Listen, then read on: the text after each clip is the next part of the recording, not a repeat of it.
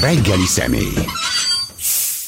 Sikendre szociológus a vendégünk, jó reggelt kívánok! Jó reggelt, jó reggelt! És az ötletet, amiről beszélgessünk, az a 44 tegnapi cikke adta, hogy hogyan lehet ledumálni akár egyetemi diplomát is, vagy legalábbis vizsgákat bizonyos egyetemeken, ez a szép urambátyám viszony, hogy hogy lehet mindenfélét elintézni, amit persze mindig sejt az ember, hogy vannak ilyenek, aztán amikor ilyen nyers, brutális módon szembesül vele, akkor, akkor az, az meg is más egyébként a szociológia tudja mérni, vagy valahogyan hát a, a, a hétköznapi élményeinken túl is lejegyezni ezeket az informális viszonyokat, ezeket az informális hatalmi viszonyokat, hogy hogy működnek, vagy ez csak ilyen anekdotikus dolog marad mindig? Kegyes leszek. Köszönöm. És az utolsó kérdésre csak röviden válaszolok, mert egyébként ez a kedvencem a mérés problémája. Jaj, de jó. Szer- jó, jó, de szerintem a nézők, nézőket, a hallgatókat meg annyira nem izgatja. Írtam egy cikket a korrupció mérhetőségéről. Igen. Azt a címet adtam neki, a rossz, a rosszabb és a legrosszabb. És ezt a címet azért adtam neki, mert sokféle mérés lehetséges kimeneteit hasonlítottam össze, de a kiinduló tézis az az volt, hogy nem lehet mérni nincs mód ezt pontosan mérni, nem is kell. Igazából az a lényege, és akkor most már válaszolok a felvezetőre, hogy a magyar kultúrát egy régen szintén, amit mondok, nem most találtam ki, kapcsolatérzékeny kultúraként jellemeztem. Ez ugye azt jelenti, hogy, és erre jó példákat tudok mondani, én sem értem, de jó példákat lehet erre hozni, hogy a magyar kultúra, mint egyébként egy csomó más kelet-európai, meg mediterrán, meg dél-amerikai kultúra, tehát ez egy nem magyar sajátosság, érzékeny a kapcsolatra, fontosak nekünk a kapcsolatunk, minden módon, akár védekezésileg, mondjuk Ugye most nagyon fontos és divatos a család, én a háztartás fogalmat használom, de a háztartás és körötte a háztartásokat körülvevő burok, az tényleg nagyon fontos a magyar emberek számára, tudatában is vannak ennek, számítanak is erre, és nem is jogtalanul mondjuk például ezért nem költözünk olyan nagyon sokat. Ez egy tipikus posztparaszti viselkedési mód egyébként. Vagy a személyes kapcsolatok azok, számítanak. Azokra fontosak. számítunk, mint védekezőre. Na de nem csak védekezésre jó a kapcsolat, hanem idézőjelből támadásra. Nem a támadásra jó szó, de helyzetbehozásra, előnyszerzésre, védekezésre, de most nem ilyen háztartási puffer védekezésre gondolok, hanem benne lenni olyan hálózatokba, amelyek valamilyen célt el akarnak én, és ennek érdekében mozgósítják a kapcsolati tőkéjüket. Na hát ebben mi nagyon jók vagyunk, és ennek tudatában is vagyunk, és ezt mindenki szinte ismeri, aki nem az nagy hátrányban van, amiből azonban nem következik, hogy használjuk is. Ugye ez a vízválasztó. Na de vannak ennek e, e, nyilván rengeteg olyan része, ami se nem illegális, se nem, ez a vizsga, ez nyilván nem, nem is et, még csak nem is etikátlan, hanem megkönnyíti. A... Ezért mondtam, hogy ez egy kultúra, ez se nem jó, se nem rossz, ez van. És mint ilyen, ugye a szociológus ezt kérdezte, és ugye nem mérési Igen. szempontból ezzel számolnunk kell, tehát amikor le akarjuk írni a társadalmat, vagy meg akarjuk érteni a társadalmi fogalmakat, akkor én ezt a hálózati aspektus mindig nagyon fontosnak tartottam, és mindig megpróbáltam végig gondolni, hogy ez nem játszik a szerepet valamilyen folyamatnak a kimenetébe.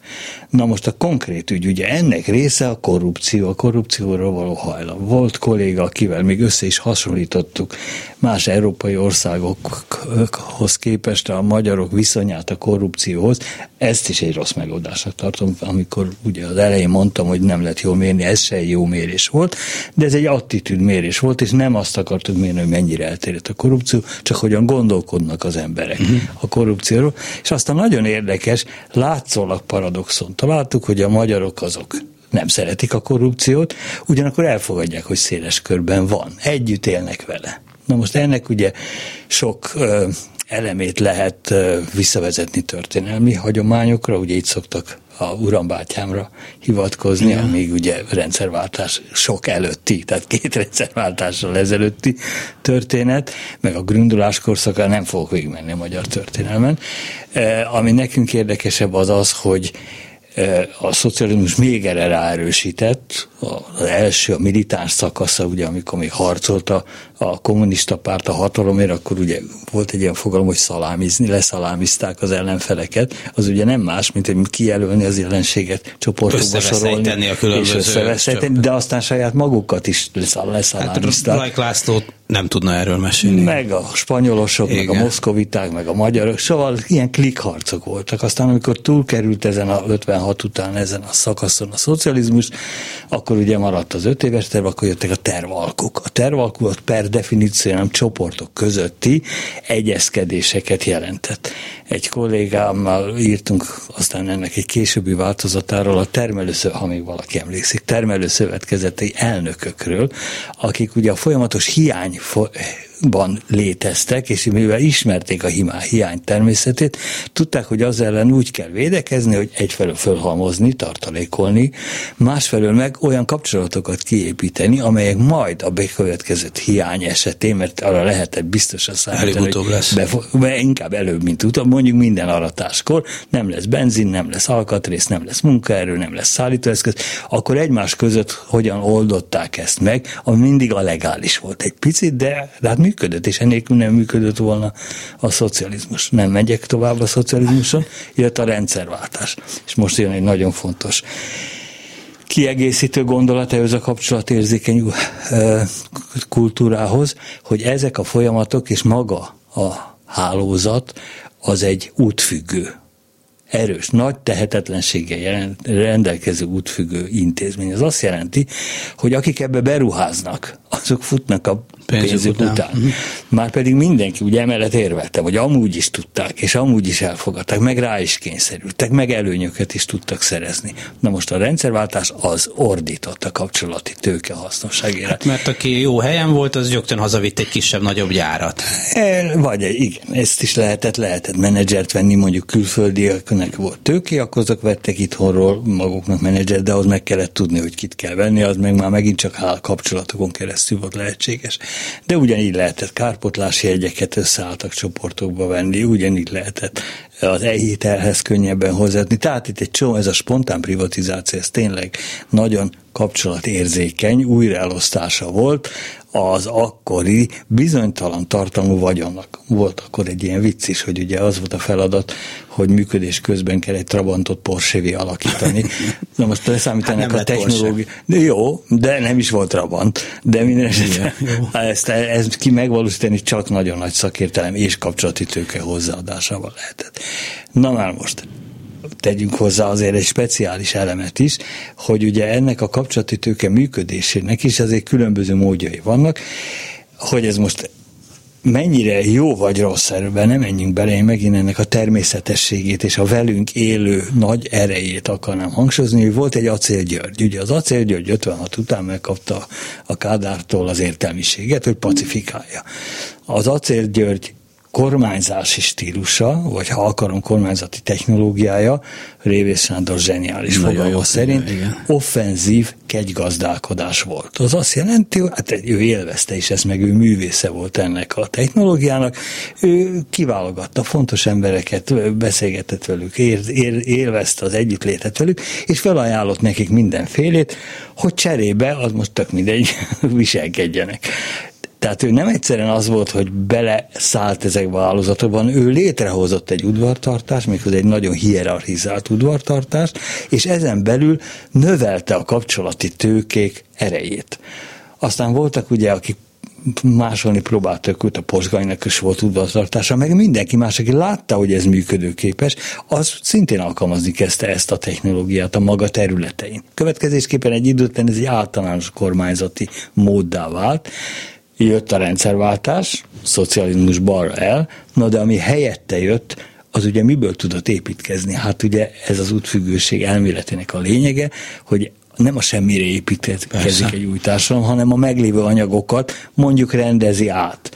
És az állványzat, amire építkezik, az meg megint szintén hasonlít az előzőre, mert hát ugye abban van mindenkinek ta, ta, gyakorlata, a tudása, beruházása, kapcsolata.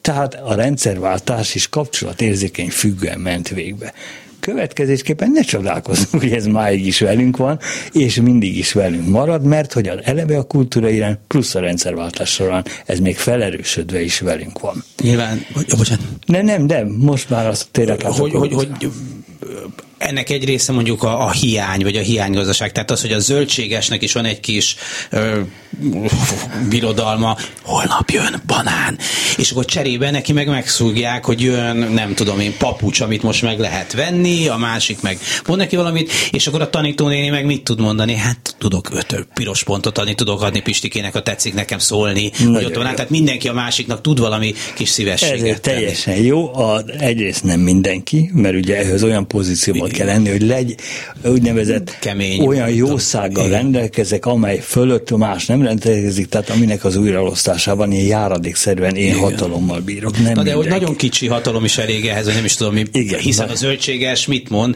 elteszem a jó árut a pult alá, és majd onnan tessék tőlem elkérni, amire pedig amúgy nem úgy gondolunk, mint egy ilyen, ilyen nagy hatalmú valaki. Én szívesen adomázni. Jó, jó példákat tudnék az egy forintosról, amit a kávé alá kellett tenni, hogy jó kávé legyen. Igen, igen, csak hogy a kávé mennyisége korlátozott volt, tehát ugyan azok, akik egy forintos tettek a kávé alá, mindig jobb kávét kaptak, mint a többiek, akik nem tettek, de ők is egyre rosszabbat kaptak, mert újra kifőzték a kávét, mert nem volt egyszerűen kávé.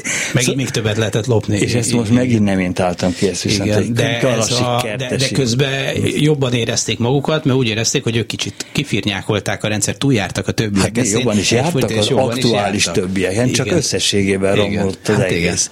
Hát egyébként a korrupciónak ez a veszélye, nem? Hogy külön-külön jól járnak emberek, de az egész egyben nyilván általában rosszul jár. Tehát ez ja, ilyen szempontból jó példa. Térjünk, igen, a korrupcióra, akkor Aha. csak azt akarom mondani ez ügyben, hogy a, hogy a, a korrupció szervesen illeszkedik mindabba, amit mondtam, de azért egy szempontból mégiscsak speciális, hogy ehhez tényleg olyan különleges helyzetben lévő embereknek a hálózatait kell elképzelni, amelyek viszont nagyban gondolkodnak. Na már most hangsúlyozom, van korrupció olyan is, ahol nem csak, hogy nem ilyen hálózat, hanem egyáltalán nincs hálózat, sőt minden résztvevő a korrupciónak. Abban érdekelt, hogy a neve egyáltalán ne jelenje meg, mondjuk egy rendőrt vesztegetünk meg, hogy ne jelentsen föl, ott nem akarjuk tudni, a nem akarunk kapcsolatba igen, kerülni igen, a rendőr, igen, soha többé nem akarjuk látni. De ha már azt akarjuk, hogy mondjuk egy ügyintéző kedvezen nekünk valamilyen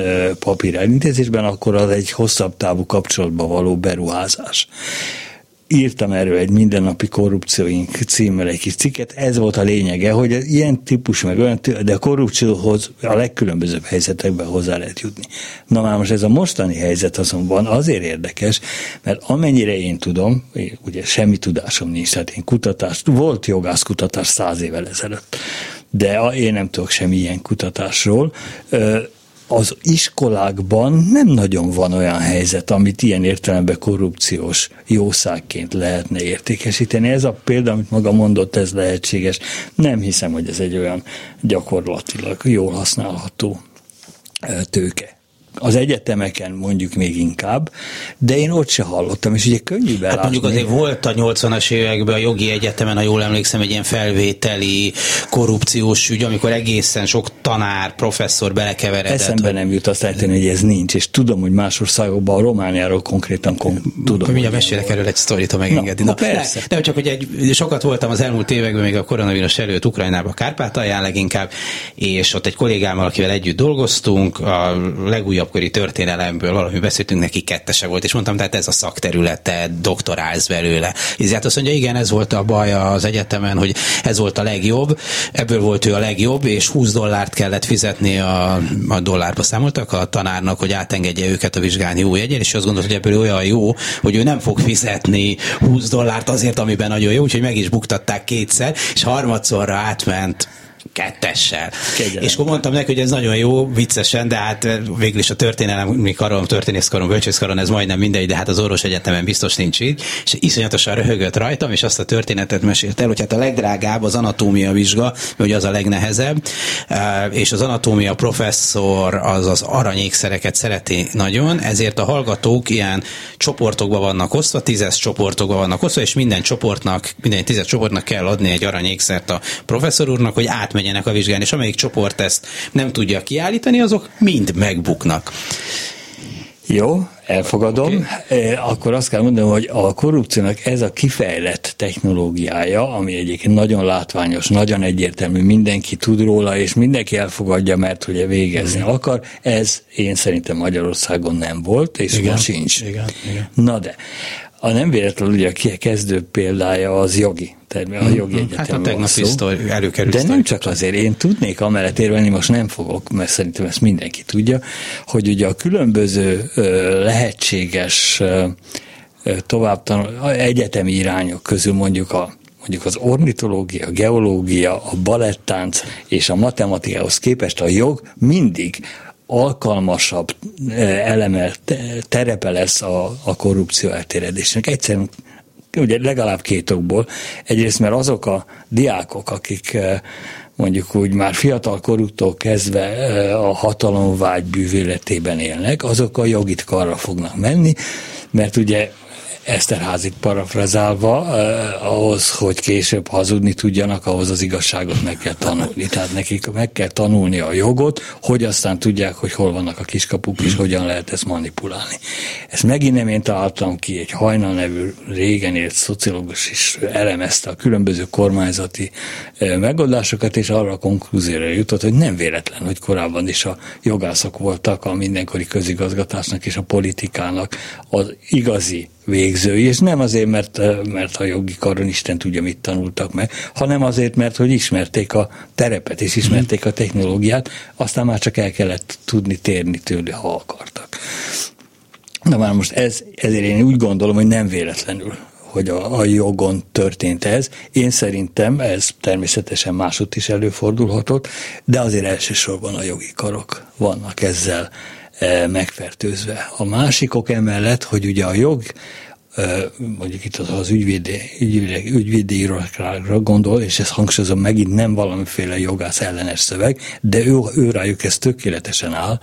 Ugye az egy olyan befektetés, ahol a, kell a tudás, hiszen kell a papír, hogy valaki mondjuk egy gyerek átvesse a szülő ügyvédi irodáját, vagy pozícióját általában, de az ugye nem elégséges, ahhoz még kell, hogy be legyen vezetve a, az iroda az ügymenetbe, az ügyfélkör, a specializáció, ezek a tudások. Na most ez a fajta van egy, ez is egy fogalom, és ez nem a maffia, ezt hangsúlyozom, ne szeretném, nem szeretem a maffiát használni korlátlanul. Ez egy olyan családi összefonódás, vagy rokonsági összefonódás, amely nagyon növeli a korrupciós esélyt.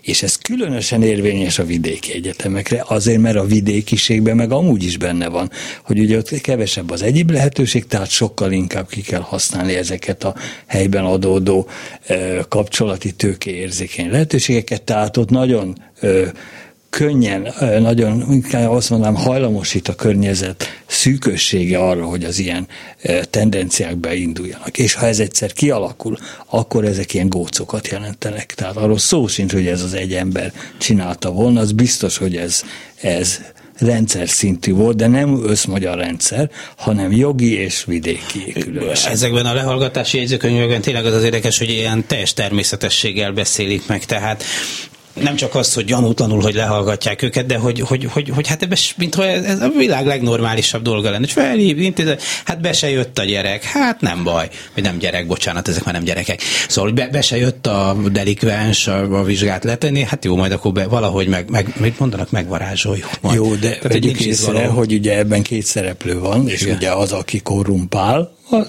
semmi gond, börtön az, akit korrumpálnak, vegyük észre, hogy ez egy készséges részvevő ennek. Ugye most azt hallottam, hogy de hát nem járt ezzel semféle anyagi előny, nem is kell, ennek nem az a lényege, ennek a, a kapcsolat a lényege, mert ez felhatalmazza őt, hogy majd később valamilyen Kérünk módon valamit. ellentételezését kérjenek. Hát és egy pillanat, és ugye az is, aki, aki az, a, a, ennek a korrupciós tranzakciónak az előnyben az élvezője, és vegyük észre, hogy ha valakinek így indul a karrierje jogászként, akkor az korrupt lesz. Nem is lehet más, mert hogy ezt tanulja meg, ebbe investál, belenő ebbe a szituációba, tehát ez a góc, ez nyugodtan mondhatjuk, hogy hosszú távon megmarad. Hogy így el lehet intézni dolgokat, hogy most egy más példát mondjak, egy pár, egy-két évvel ezelőtt itt ugyanebben a rádióban készítettem egy interjút egy házi orvossal, aki azt mondta, hogy tulajdonképpen egy kicsit bonyolultabb betegséggel, problémával jön hozzá egy beteg, akkor annak a további sorsa azon múlik, hogy ő informális úton hogyan tudja elhelyezni. Mert, és akkor mondott egy példát, hogy egy kardiológiai beteg, akinek nagyon sürgősen kórházi ellátásra lett volna szüksége, és azt mondták, hogy három hónap múlva tessék jelentkezni időpontért, és akkor neki eszébe jutott, hogy volt egy egyetemi évfolyamtárs, aki azok a, és akkor elintézte, és azt mondta, hogy hát, hogy mi a házi orvos dolga, hogy sok jó barátja legyen a különféle ezeken, és így tudja a saját betegeit, hát nyilván persze más betegek rovására, de, de, de gyógyítani, vagy, vagy, vagy, vagy megmenteni. Tehát, hogy erre épül az egész, igen, tudom, hogy egész, ez, egész rendszer. Hát Mindenesetre a rendszernek van egy ilyen egy alrendszere, amelyik igen, nagyon igen, fontos igen. bizonyos szempontból. Teljesen jogos az egészségügyre ugyanez érvényes, és amit az ügyvédi, ügyvédi irodákra elmondtam, azt az orvosi praxisnak, az otthoni otthon is végezhető orvosi praxisokra is érvényes. Továbbá, hát ugye nem véletlenül a hálapénz az mindig is az az, az 50-es években hiánygazdaság feltételek között született meg, és aztán vált olyan nagy tehetetlenségű intézményi, ami ellen harcolni csak tiltással, vagy csak jövedelem növeléssel nem lehet, csak a kettő valamiféle kombinációjával, és még akkor is hogy a nehéz ügy notabene, ugye most úgy tudom, hogy komoly kormányzati nyomoz, nyomozó hatósági Jaj.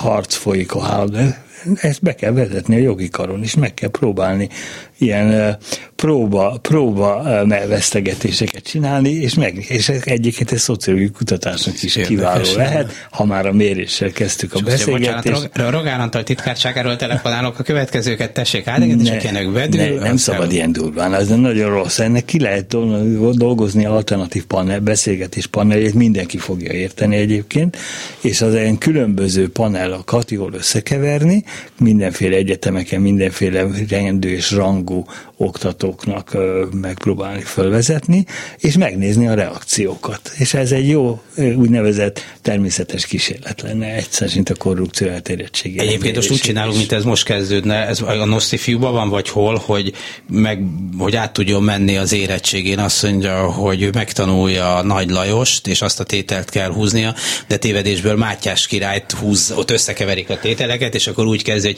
Mátyás király nagy király volt, de Nagy Lajos még nagyobb király volt, és így megy át, tehát, és már akkor, akkor az érettségim volt. Na de így. jó, hát ezek ilyen különleges pontok az életpályán, azoknál mindig nagyobb a korrupciós veszély értelme lehetősége. De az illető, aki ezt csinált, az például kiváló jogász lesz, és kiváló, a kiváló vizsgat talentuma erre, a gá, mert ha ilyen gátlástalanul tudja átugorni ezeket a nehézségeket, ez biztos, hogy nagyon jót tesz neki majd a jogi pályán. Aha. Meg a közigazgatásban, meg a politikában. Igen és ez nyilván egy ilyen, az ütötte meg a filmet, hogy azt mondta, hogy hát ez örökké velünk is fog maradni. Na de hát vannak olyan országok, mondjuk a skandináv országok klasszikusan, ahol ilyenek nincsenek, vagy, vagy, vagy valószínűleg az angol száz társadalmakban is, de hogy a protestáns társadalmakban is egészen más, azok mindig is olyan, tehát mindenki olyan, amilyen megteremtették egyszer, és attól kezdve, aki korrupt, nem. korrupt marad, aki nem, nem korrupt, az nem. Akkor a beszélgetés legérére visszautalva, ugye a, ezek a példák olyan társadalmakról szóltak, amelyek nem kapcsolatérzékeny, uh-huh. individuális pluralista társadalmak, amiknek megvan a maga hátulütője, félreértés ne legyen, de minden esetre nem kapcsolatérzékenyek, nem alakultak ki ezek a technológiák, sem kormányzati, sem önvédelmi a legalapvetőbb szinten is, és éppen ezért nem is kell ellenük védekezni. Ott is van korrupció, félreértés ne legyen, de azok speciális ö, helyzetekben, ahol nagyon nagy a jövedelem, többlet jövedelemszerzés, vagy járadékszerzés Igen, esélye. Ez a hogy, hol, hol, melyik országban bukott le egyszer egy királyi herceg, hogy a repülőgép, katonai repülőgép vásárlásba hát meg a multinacionális vállalatok, Ajaj. hogyha be akarnak ruházni, akkor azért számítanak arra, hogy mindig találnak olyan embert ezekben az országokban is, amelyek, akik készségesen ebben közre fognak működni. Tehát ez ilyen nincsen.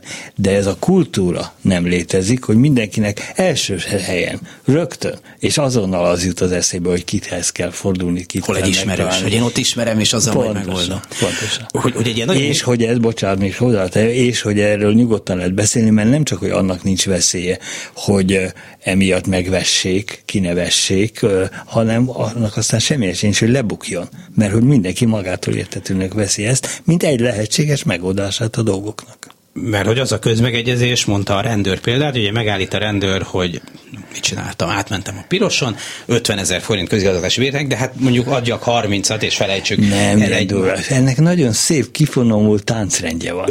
Van, van más megoldás o, o, is. Persze, nem is ezt akar, csak, csak oda akarni, hogy akkor, akkor a két fél megegyezik abban, hogy mindenki jobban jár, hogyha ne legyen az 50 ezeres büntetés, hanem, hanem legyen 30, mert, mert magas spórol 20-at, én kapok 30-at, az állam pedig nem lé, hát az ki, hát az mind a, kettőnknek, mind a kettőnknek az a dolga, hogy túljárjunk az Na eszén. ezért nem lehet a korrupciót egyebek között venni, mert ha egyszer minden résztvevő érdekelt abban, hogy ez titokban maradjon, akkor az titokban fog maradni. De gyorsan tegyük hozzá, nehogy azt terjedjen el, hogy a rendőrségről az a véleményem, hogy korrupt, de, de, de, mert ez de, nem igaz. De most pont de, ezt akartam. De azért még egy utolsó, Felírom. de azért azt tegyük hozzá, hogy az nem véletlen, hogy mondjuk Záhony környékén a vámosokat úgy durván tíz az összeset le kell tartani változtatni, mert ott akkora az adott szituációban a kihívás, hogy annak nem lehet ellenállni. Sokat álltam az elmúlt években sorba az Áhonyi határon, mind a két, tehát haza is jöttem, meg el is mentem, és ott szerintem azért is lehet a nyomás, mert a másik oldalon viszont valószínűleg az ügymenetnek a, a része, én Begyszó soha nem csináltam, én jól elszorakoztam, sorba álltam, de akiknek sietősebb volt, ugye a kistérű sietősök azt hiszem 10 vagy 20 dollárt kell betenni az útlevélbe, és akkor hamarabb, tényleg ilyen, ilyen ilyen nem is tudom, tehát ilyen teljesen furcsa állapotok vannak, és akkor gyorsan átvenek. De azt láttam, hogy jönnek a nagymenők, ilyen nagy autó, izé, és azok már láthatóan be se teszik. Tehát ők valószínűleg pausálét fizettek, hogy egyszer megvesztegettek valakit jó alaposan, és, és akkor már nekik az... nem, nem, kellett a 20 dolláros, vagy 10 dolláros, nem tudom én betenni. Tehát szerintem az állami határőrök, ha tényleg lebuknak, azt látják, hogy hát a másik oldalon ez, ez, ez így működik, és 100 méter, 200, 500 választja. Hát jó, és az a két oldal egymással is kapcsolatban van, plusz itt azért nem csak időnyereségről van szó, hanem itt Be, hát kis csempészekről, persze, nagyobb csempészekről, nagyon nagy csempészekről. Persze, persze, persze, persze. Hát igen, a cigaretta, alkohol, benzin, ezek a kicsik. Igen, azért nekem is egyszer megállította az ukrán oldalon egy géppisztolyos, ráadásul két géppisztolyos katona, és két ilyen gyanús külsejű egyént a figyelmembe ajánlott, hogy vigyem át őket a határon. és hát gondoltam, hogy nem fog lelőni, ha azt mondom, hogy nem, de azért mondtam, hogy lehet, hogy egyszerűbb nem vitatkozni, és akkor átítem őket, és nagyon gondolkoztam, hogy, hogy mit csinálják, és átértünk a határon, pár száz méter, és akkor adtak a kezembe akartak nyomni száz grivnyát. És én visszaadtam nekik, mert hogy én tudom, most már tudom, hogy Ukrajnába fizetnek a stoppos, stop felvesző, aki mint Romániába is fizet, de én ezt és visszaadtam nekik, most áthoztam őket, mert olyan mindegy, és baromira megsértődtek, mert azt hitték, hogy én keveslem a száz grivnyát, és hogy ez az ára ennek, most jó, akkor itt van 200 tessék. Nagy és akkor visszaadtam, hát teljesen oda voltak. Tehát nem az, hogy most megspóroltak egy kis pénzt, hanem hogy ebből valami bajuk lesz, valami csapdába estek, mert a normális ügymenet az, hogy én áthoztam őket, hogy megkerüljük, akkor az pénzbe. Példa, így van. pénzbe kerül. Csak a rendőrségre egy pillanatra visszatérve, hogy ez persze egy teljesen felszínes dolog, vagy megállapítás, amit mondok, hogy mondjuk 10-15 évvel ezelőtt rendszeresen hallottam ilyen rendőröket, hogyan kell megveszegetni, és rendőrök hogy beszélték rá az ügyfelet, hogy itt lehet fizetni, és hogy ezek a történetek eléggé eltűntek. Most vagy én már más közegbe élek, vagy, vagy tényleg a rendőrségen valahogy megoldották azt, hogy mégsem legyen ennyire hétköznapi élménye az embereknek az, hogy a rendőrrel üzletelni lehet. Tehát, és hogyha ez tényleg így van, akkor, akkor azért csak lehet rendet csinálni. Hát hogy nagyobb igen, rendet. mondjuk akkor az egyetem vizsgákon is folyamatosan kamerát kell alkalmazni, hogy, minden, hogy hát a nyilvánosság, mégiscsak a nyilvánosság, a láthatóság és a nyilvánosság az, azért lehetetlenné teszi a lebukást, és én szerintem tényleg a rendőrségnél, én szintén nem tudom, de amennyire érzékelem, de ezt ilyet sosem mondanék, mint egy mérés iránt elkötelezett szociológus, hogy én úgy érzékelem, hogy kevesebb, de én is kevesebbet hallok erről, leszámítva, amikor ilyen speciális helyzetek vannak, mint például a, a mondom, az Árhonyi határátkelő. Igen. Hát o, o, nyilván ott kell fizetni, ahol érdemes. Tehát a, el tudom képzelni, hogy egy csempész úgy gondolkozik, hogyha én átozhatok 10 liter 10 üveg, nem tudom mit, konyakot, és ezen keresek 10 ezer forintot, akkor ebből megéri 1000 forintot, valószínűleg nem ekkora tételek vannak, de megéri 1000 forintot, mint egy üzletpolitikai hát, beruházásnak hát beletenni, és kész, mindenki jól. Jó, jó szóval én szerintem is az átlagrendű részben, mert nagyobb csoportokban vannak, tehát azért a járós csoportok egy, egymással előtt ilyet mégse csinál, ahhoz nagyon össze kell szövetkezni, és akkor nagy a lebukás veszélye is.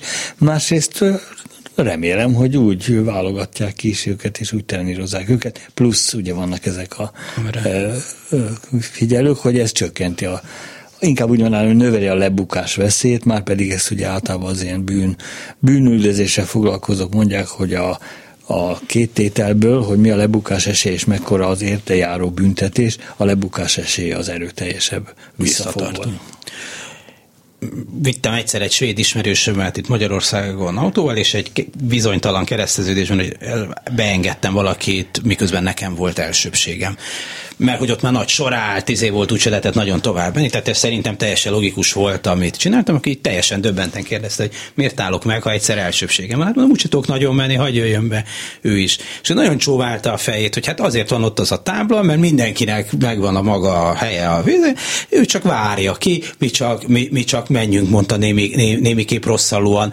mert hogy Svédországban azt mondja, ilyen, nem fo- ilyen nincs, hogy lemondasz.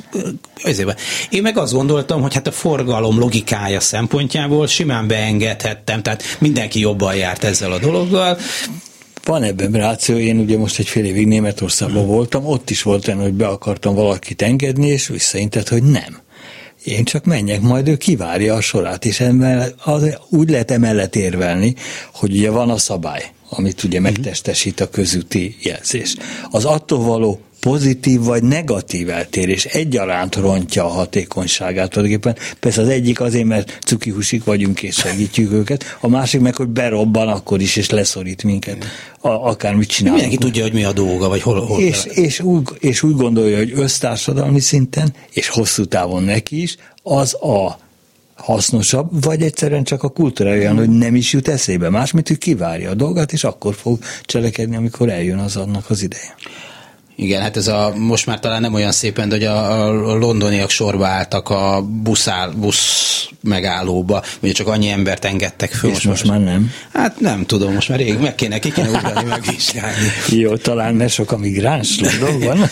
Hát mert szerintem, szerintem azért is, mondjuk Londonban nyilván nem, nem csak a migránsok, hanem a turista, meg mindenféle egyéb gyanús hanem. Tehát, hogy, hogy felbomlik ez a hagyományos rend, meg már nem úgy van, azt hiszem, hogy csak annyi embert engednek fel a buszra, hány le tud ülni. Jó, meg, én semmit nem tudok erről, de első hipotézisként azt fogalmaznám meg, hogy ez igaz a belvárosi megállókra. Biztos, hogy a külvárosban most is szólválnak. Egyébként a megálló ez egy érdekes szociológiai megfigyelés témája lehet. Egy Izraelben élő barátommal, vagy ennyi barátom van ennyi országban, eh, pár évvel ezelőtt, aki hát Magyarországról származott el, ezért itt mindent, semmit nem látott jónak Magyarországon, nyilván ez is egy rendszeres ilyen emigráns, izé, hogy most már ő elment, akkor meg kell vigasztalnia magát, hogy miért. Igen, és, és Kivéve, mikor metróra szálltunk fel, akkor mindig ott magában mormogott, hogy ez fantasztikus, ez csodálatos, ez hogy le, ez elképesztő. És mondom, mondd meg már, hogy milyen, hisz hát nézd meg, hogy meg, bejön a metró, a, kinyílik az ajtó, az emberek, akik az állomásának két felé állnak, középen leszállnak, és utána szállnak fel. Hát mondom, ez jó, jó, de az akkora nagy csodának ezt nem gondolom. És azt mondta, hogy azért még nem láttam, hogy milyen, mikor Izrael, mondjuk Jeruzsálembe megérkezik a busz, föntről, lentről egyszerre megindulnak az emberek, az ajtóba élethalál, harc van, kiér fel előbb, és nem lehet rászoktatni őket erre a dologra, vagy felszállnak hatalmas küzdelmi, elsőre feláll, felszáll, ezt na- nagyon sokszor ezután figyeltem.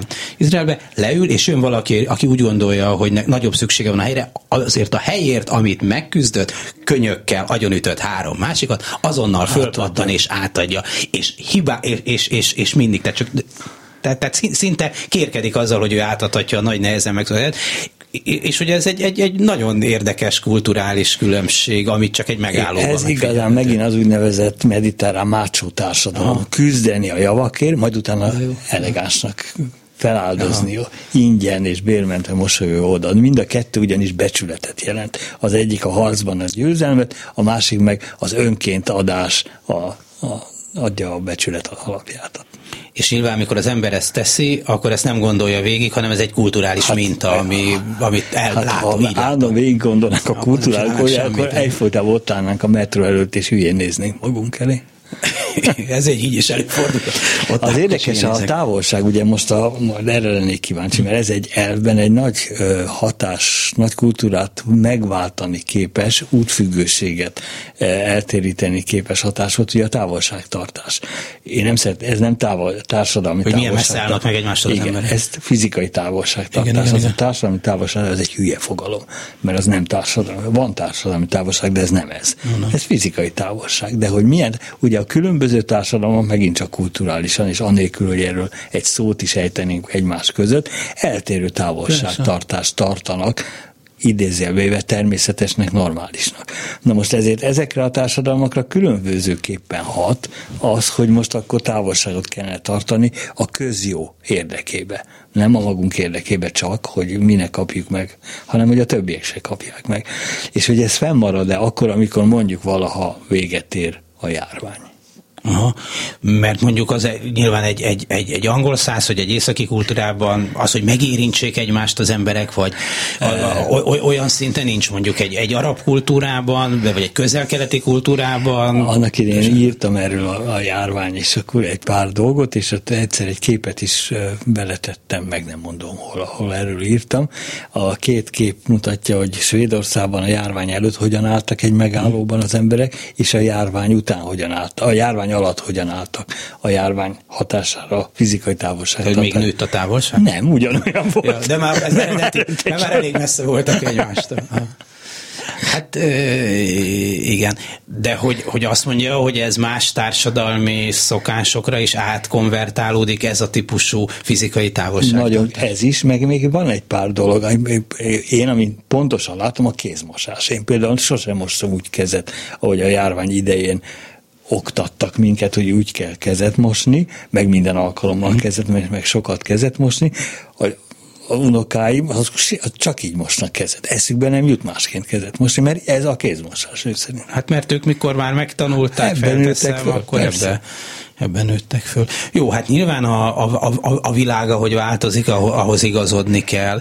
Most annak kíváncsi a mintájára, hogy amikor mond, mióta van autó és kresztábla, és izé, így viselkedünk, hogy ezek a szokások biztos megvoltak az autók elterjedése ez, előtt ez, is, nem, Ez, ez nem így van, ez rossz példa volt. Egyrészt, mert nem a világ változik, ez egy elvben egy átmeneti és kényszer szülte változás. Tehát ez elben, mivel csak átmeneti, tehát nem egy hosszú távú trend része, hanem egy rövid távú és utasítás része, amit ki jobban, ki kevésbé interiorizál. Tehát ez nem kell, hogy fönnmaradjon.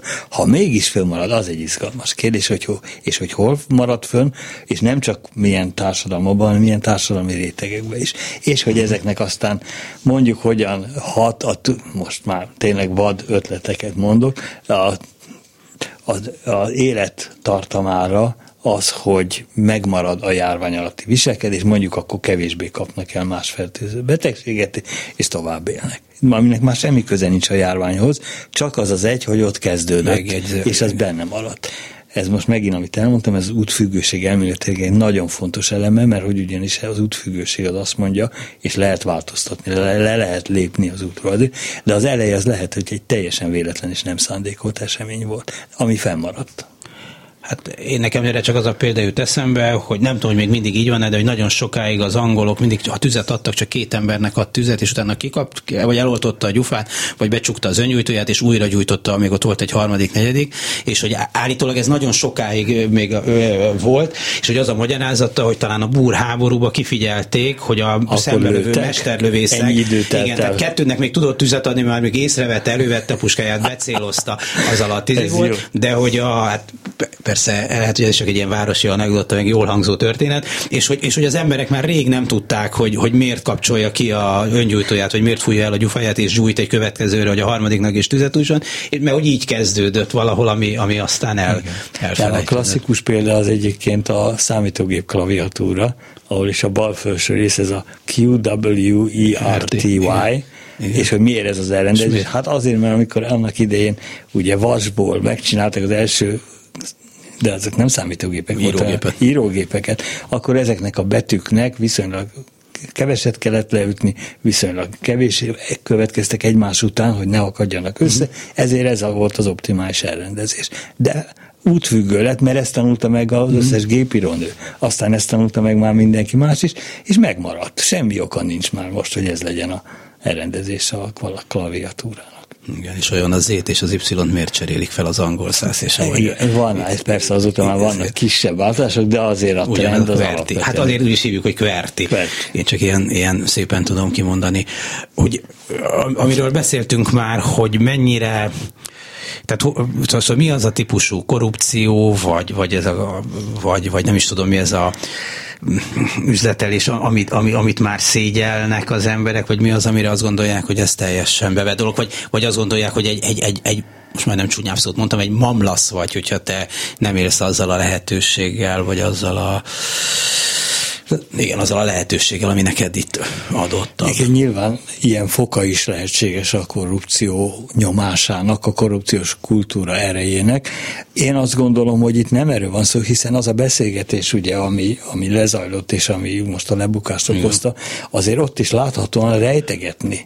Tehát finoman rejtegetve hozták a, kor, a kor, hozta a korumpáló a korumpált tudomására, hogy mit vár tőle, és az ugyanígy. Hát ez csak egy ilyen udvariassági dolog, hogy nem. Nem, nem szerintem több ennél. Szerintem a, annak a kifejezése, hogy tudom, hogy mit akarsz, én, te, te is meg, én, és én elmondom, hogy én erre pozitívan válaszolok, de nem mondok ki durván olyan szavakat, hogy öregem, jó, de akkor te most csinálj. És hogy ez majd később lesz valamikor egy adósság, ami most hát ezt tudják, tehát ezt nem na, de ezért, mond, ezért, na jó, de hogyha ez egy nyílt kultúra lenne, akkor megállapodnának. Mondjuk az a, a ukrán példa, az arany, igen. Az, ott, ott nem volt kétséges, és ott, ott, ott teljesen egyértelműen az egy normál üzleti tranzakciót. Itt erről szó sincs. Hát mert ott, igen, ez... ez Na, de ez ott, egy nagy különbség. Ez igen, egy nagyon ez nagy egy, különbség, mert ott, ott nem lehet kimaradni belőle. Szerintem ez egy nagy különbség. Itt meg, ugye mégis ez ugye azt jelenti, hogy egyfelől van lebukási veszély, másfelől van szégyenérzet. Igen. Ez nem egy természetes dolog. Természetes annyiban, hogy tudjuk, hogy létezik, de megcsinálni azért azt nem.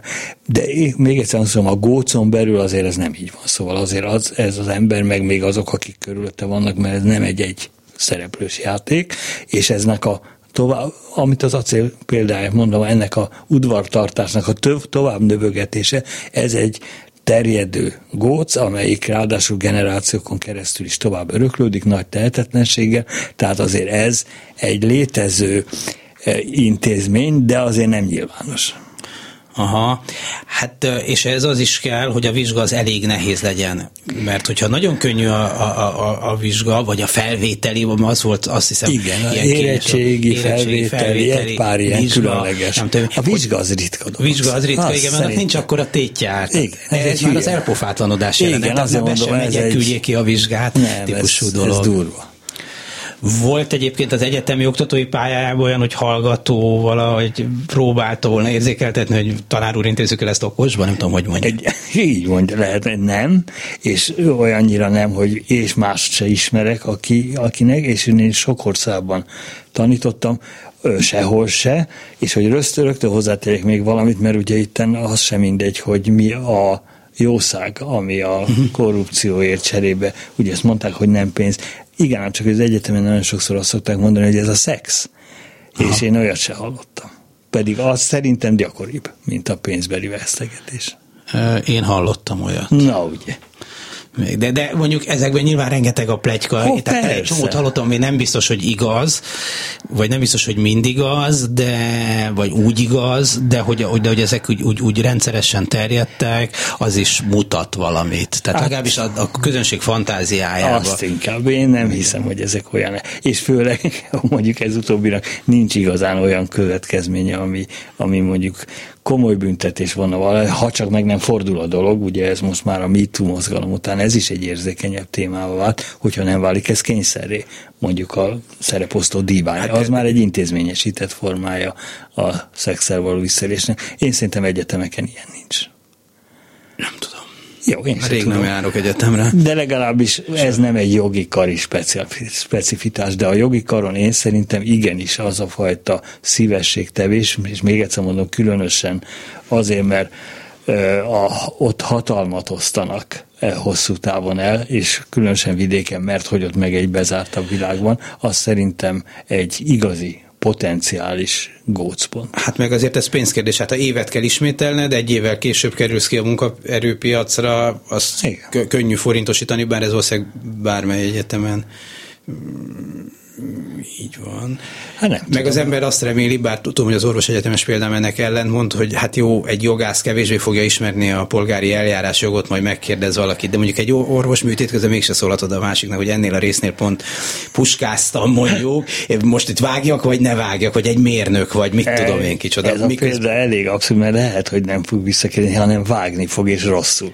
Úgyhogy ebben nem hát be. Az elsőre viszont ugye a doktor Szöszi a példa, ahol igenis már speciális helyzetben, de ott ugye már egy különleges jószágról volt szó, hogy fölvegye. Nem tudom, a doktor Szöszi, bocsánat. Hát ez egy film. Igen, odáig tudom, de nem. Hát, a címén kívül nem tudom most Akkor most én meg ne, csak, a, Jó, csak így üzenek a nézőkön keresztül, hogy aki ismeri, mert hogy rajta kívül mindenki ismeri, az fogja tudni, hogy ott az, ott, föl, ott hogy fölvegye a maga csapatába. Ott bizony szexel Aha. kvázi ösztön, várta Aha. azt, hogy ösztönözhető A, beszéltünk az előbb a szégyenérzetről, hogy szerintem ebben jelentősen benne van a, az államhoz való viszony. Tehát azt gondoljuk, hogy az állam úgyis mindig túljár az eszünkön, akkor egy picit visszaadunk abból, ha, ha mit tudjunk. És itt az állam talán tágabb értelemben is értendő. Mikor én középiskolás koromban a csokoládégyárban dolgoztam, akkor a kiáratnál mindig volt motozás, meg kellett mutatni, hogy mit vittél magaddal.